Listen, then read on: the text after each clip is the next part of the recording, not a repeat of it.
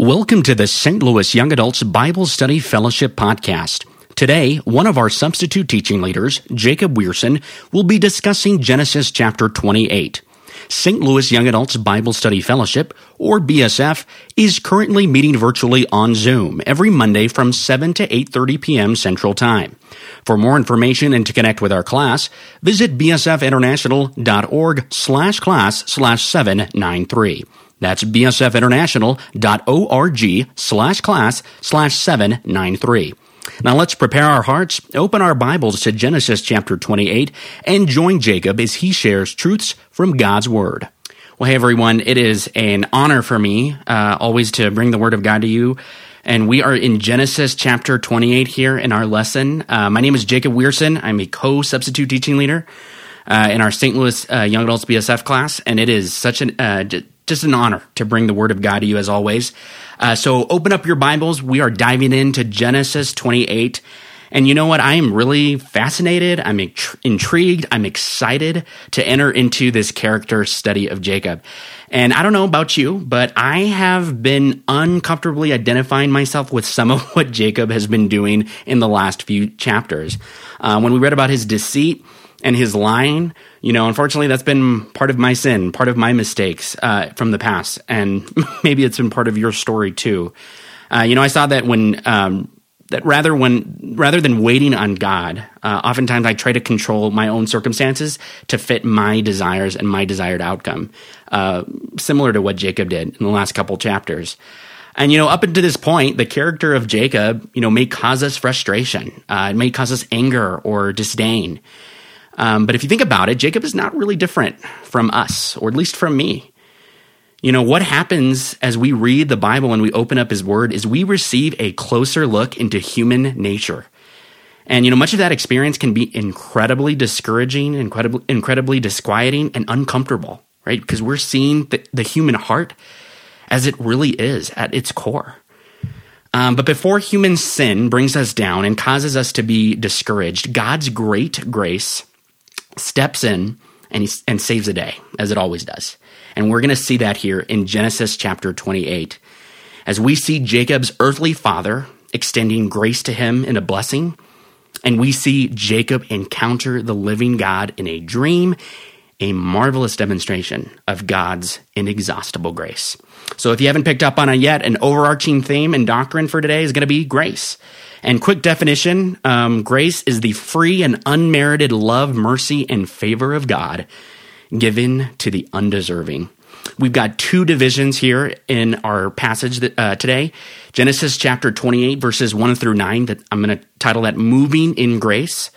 And then the second division, Trusting in Grace, is going to be Genesis chapter 28, verses 10 through 22. And I think a big idea that I want us to pick up from today is that though sin always has real consequences, both seen and unseen, God's grace always has the last word. I'm going to say that one more time. Though sin always has real consequences, both seen and unseen, God's grace always has the last word. So as you open up our Bibles, let me begin with a word of prayer, and we'll start reading verses 1 through 9. Heavenly Father, uh, God of inexhaustible grace, Lord, I come before you and I just ask your blessing uh, as we discuss Genesis chapter 8, 28.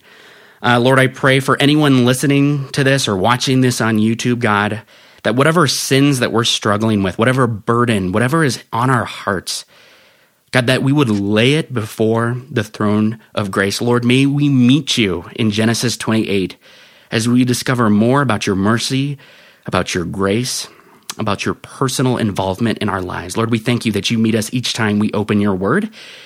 And we ask you to bless this time that we have together. It's in your son's great name we pray. Amen. Amen. Amen. All right. So, Genesis 28, verses 1 through 9, our first division, moving in grace. And as I open up my Bible, we're going to read verse 1, and then we're going to stop for a second and consider verse 1. So, chapter 28, verse 1 reads So Isaac called for Jacob and blessed him and commanded him. Now, before we continue, I think it's important to note that phrase. So Isaac called for Jacob. So why this doesn't sound too important? So why am I stopping to review? Well, let's remember what we witnessed in Genesis chapters 26 and 27 between Isaac and Jacob, which by the way, I think they have a very complicated father-son relationship to say the least. But what do we see? We saw Jacob uh, tricking Isaac, right, into giving him the blessing instead of Esau. And this sets off a chain reaction of confusion, of rivalry, of bitterness, and adding to the mess of a already unstable family situation. Uh, and when we think about what Jacob has done in the last couple of chapters, and you read uh, chapter 28, verse 1, and you read that phrase, so Isaac called for Jacob, uh, you have to ask yourself, what do you think Isaac was going uh, should tell Jacob? I mean, our own minds can come up with, if we think about, you know, when we've disobeyed our parents, right? And our parents call us and say, I need to talk to you. It's never, it's never a good thing when we've disappointed them or we've let them down or we've failed or or done something to disobey them. So I often think I'm like, you know, Isaac could have brought Jacob in and say, you know, I'm really disappointed in you. Or I can't believe what you've done to me and your mother with this. Look at the mess that you've caused. Um, but you know, Isaac, uh, um, and by the way, I think he might have had, in a way, every right to do that because Jacob does lie to Isaac's face. Um, and I kind of wonder if Jacob's anxiety levels shot up when Isaac brings him in. Um, but you know what? We get a pleasant surprise. And I think even Jacob gets a pleasant surprise in these opening verses. Because we're surprised to read that I- Isaac has not called him to chastise him or to get angry with him. What does Isaac do? Let's keep on reading here uh, in the continuation of verse 1 uh, all the way up to verse 4. So Isaac says this to Jacob Do not marry a Canaanite woman. Go at once to uh, Paddan Aram, to the house of your mother's father Bethuel. Take a wife for yourself there from among the daughters of Laban, your mother's brother. May God Almighty bless you and make you fruitful and increase your numbers until you become a community of peoples. May he give you and your descendants the blessing, blessing given to Abraham so that you may take possession of the land where you now live as an alien, the land God gave to Abraham. Now, that is very different than a chastisement or a beratement of what Jacob has done to Isaac. Now, we know that Isaac, you know, because of Rebekah's urging and her efforts to protect Jacob from Esau, um, was sending Jacob away to Laban so that he wouldn't marry Canaanite women. And of course, this is, again, Rebekah's plan to help protect Jacob from Esau, who was planning to kill him. But Isaac, you know, he could have stopped there. He could have stopped at just saying to Jacob, you know, we want you to leave and we don't want you to marry Canaanite women, so just get out of here. And he could have stopped with that. But he doesn't. He, he goes a step further and extends a blessing for Jacob. He prays that God would bless Jacob, that he would take possession of the land that God had given to Abraham. He, he prayed that his descendants' numbers would increase. And you never know, right? But perhaps Isaac changes his mind about Jacob. He realizes his mistake in wanting to bless Esau. Um, because we know that God had revealed, and we know his, his will here is for the promise to continue on through Jacob and not through Esau. That was his sovereign will and plan. But whatever it is, I think we should take pause and just consider Isaac for a moment. You know, undoubtedly, Isaac is a man who has been a recipient of God's grace as we've read the pages of Genesis, through the pages of Genesis. We know that he has certainly learned through the personal experiences of his life that God never abandoned his promises, that in his gra- that in his grace, no matter the mistakes he or Rebekah or even Abraham and Sarah had made, the Lord's assurances remained true. God never left Isaac. And it could be that this encounter, this experience of God's grace throughout his life had influenced him to not just send Jacob away under the urging of Rebekah, but to actually bless Jacob, to take that extra step and invoke the Lord's protection over Jacob's life. So we think about Isaac. Now let's think for a second about Jacob. And this was borrowing from our lesson over the last couple chapters. Um, but you know, do we relate to Jacob in any way? I kind of asked this question in the, in, in the introduction. Do you think that you have a better plan for your life than God? You know, are you worried about what people think? So in your life, choices and experiences, you don't even stop to consider God, but rather do everything in your power, even if it involves scheming and deceiving to convince people that you should be accepted? See, the problem is sinful choices, as Jacob had experienced, have the exact opposite of what we desire. That is always true. And when we read Genesis 26 through 27, I was wondering, and maybe you were too, what if any one of those family members, Isaac, Rebekah, Jacob, or Esau, through that mess that we read through last week, what if they had considered God?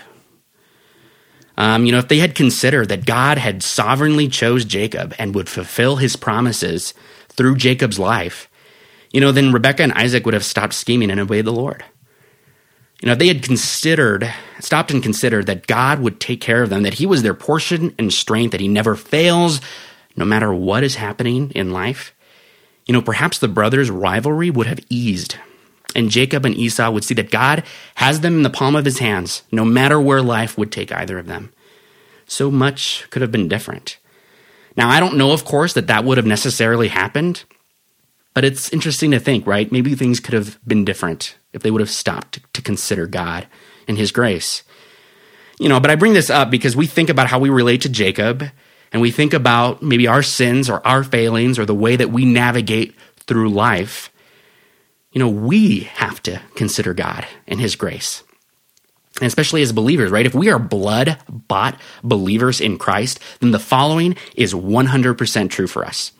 You know, our sins and the penalty of our sins were taken care of at the cross of Christ. You know, in Christ, we have full eternal, eternal salvation, complete forgiveness, and because of his resurrection, a new life to walk in. He's promised that he will never leave us nor forsake us. And that changes the way we live. And we'll dive into this a little bit more as we study Jacob in the latter half of Genesis 28. Um, but things change when we soak in the grace of God. But when we don't, that also has a different effect and result in our lives. So we see what happens with Isaac, perhaps when he's in, thinking about God and considering God, and he's changing his mind and attitude about Jacob. He's blessing him despite what Jacob has done. But then we see the other side of the spectrum, and we see Esau unraveling, basically.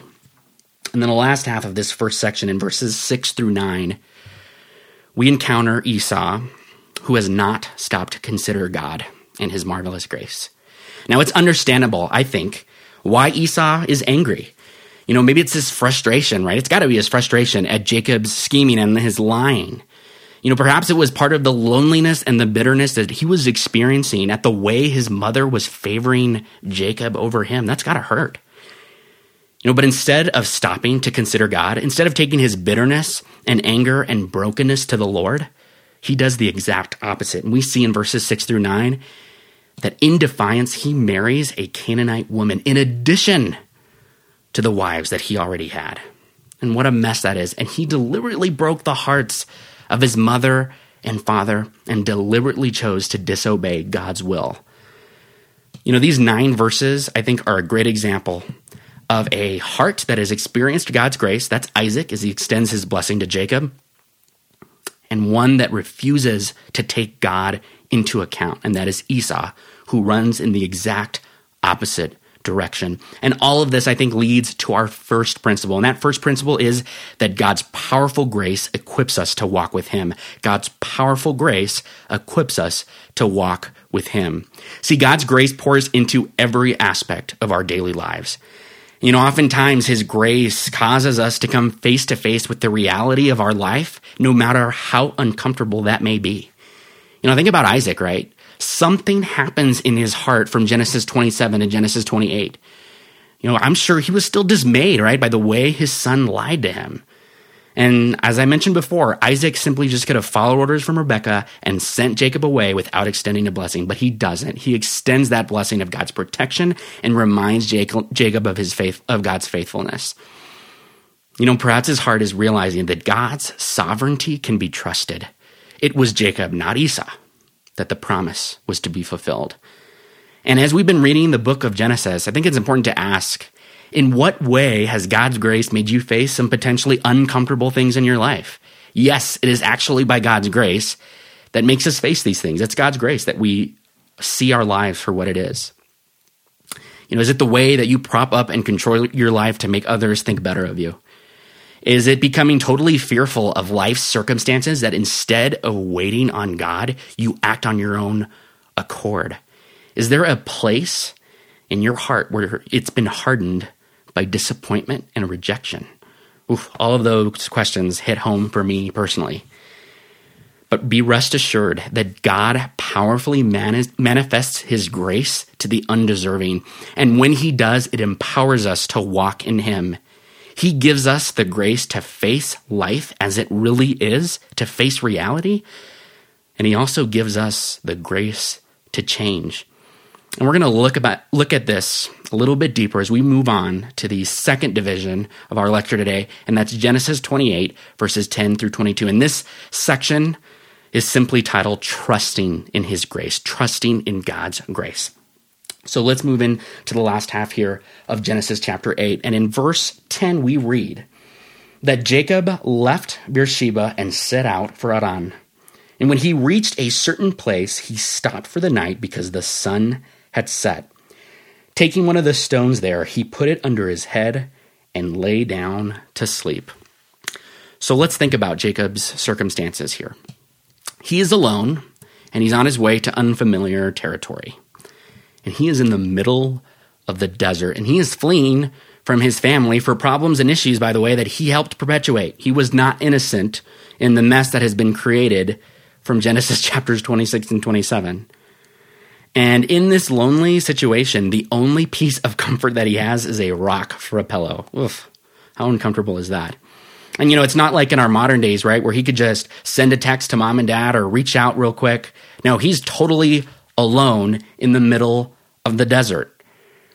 But you know what? At least it's quiet.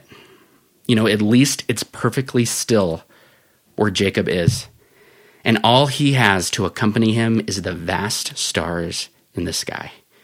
By the way, have you noticed that it is often in the stillness and quietness where we encounter God and the power of His Word most clearly? Hmm. And it's in this stillness that God encounter that excuse me that Jacob encounters God in a dream. So let's read about that dream starting in verse 12. And he, meaning Jacob, had a dream in which he saw a stairway. Some translations have a ladder, but he sees a stairway resting on the earth with its top reaching to heaven, and the angels of God were ascending and descending on it. And there above it stood the Lord. And the Lord said, I am the Lord, the God of your father Abraham, the God of Isaac. I will give you and your descendants the land on which you are lying your descendants will be like the dust of the earth, and you will spread out to the west and to the east, to the north and to the south. And all peoples on earth will be blessed through you and your offspring. I am with you, and I will watch over you wherever you go, and I will bring you back to this land. I will not leave you until I have done what I have promised you. Ooh, great verses. All right, so we know, we've already gone over this. Jacob did not deserve this dream. I mean, what a dream, right? To see that stairway, to see the angels, and to see the Lord declaring over his life these promises. But Jacob did not deserve this encounter from God. We've gone over this. He spent the last couple of chapters lying to his family. But nevertheless, God's promises remain true. God, in his sovereignty, in his grace, had chosen Jacob to further his promise that eventually would bless the entire world. And those promises that God extended to Abraham that we read a few weeks ago are actually extended to Jacob. And what is Jacob's response at this magnificent dream? Jacob worships. Jacob worships God and he makes a vow. So let's jump down to verse 20 and let's read that vow real quick, starting in verse 20 to 22. So then Jacob made a vow saying, If God will be with me and will watch over me on this journey I am taking and will give me food to eat and clothes to wear so that I return safely safely to my father's house then the Lord will be my God and this stone that I have set up as a pillar will be God's house and all that you give me I will give you a tenth you know I think um, what's interesting this well so first right we see that despite Jacob's sin despite his failure God's promises God's presence remain true. You know, and I love uh, Jacob's first response, right? Starting in verse 16. When Jacob awoke from his sleep, he thought, Surely the Lord is in this place, and I was not aware of it. You know, how awesome is this place? This is none other than the house of God. This is the gate of heaven. That is so cool. I love those verses, right? Because he's been touched by an encounter with God. And despite his sin, despite his failure, God's promises remain true for him. And Jacob makes that vow that we just read in verses 20 through 22, and he humbly comes before God. What's interesting about this is that this is the first time we really see an encounter being, between Jacob and the Lord. Now, before this, we don't really know a lot about Jacob's relationship to God. Uh, we can definitely assume that he has heard stories about God, that he has heard stories about God's faithfulness to his family, to Abraham, to the generations before them. But we really don't know what his relationship was like with between him and God. This is the first instance, this is the first interaction that we see God and Jacob interacting relationally. And what is the result? Deceitful, clever, conniving Jacob worships God and makes a vow. It is a display of humility. Hearts change, right? Hearts change when we encounter God's grace. So it's a question worth asking, right? How does God's grace change your heart when you think about all that He has accomplished through His Son, Jesus Christ?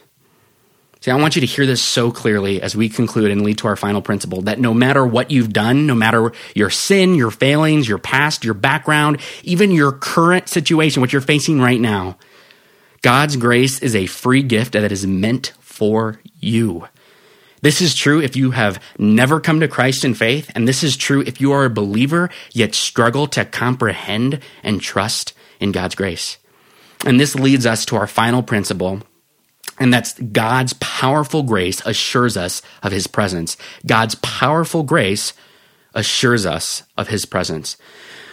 You know, so as we conclude, I think we need to reflect again on God's grace through the lens of where we are as in human history.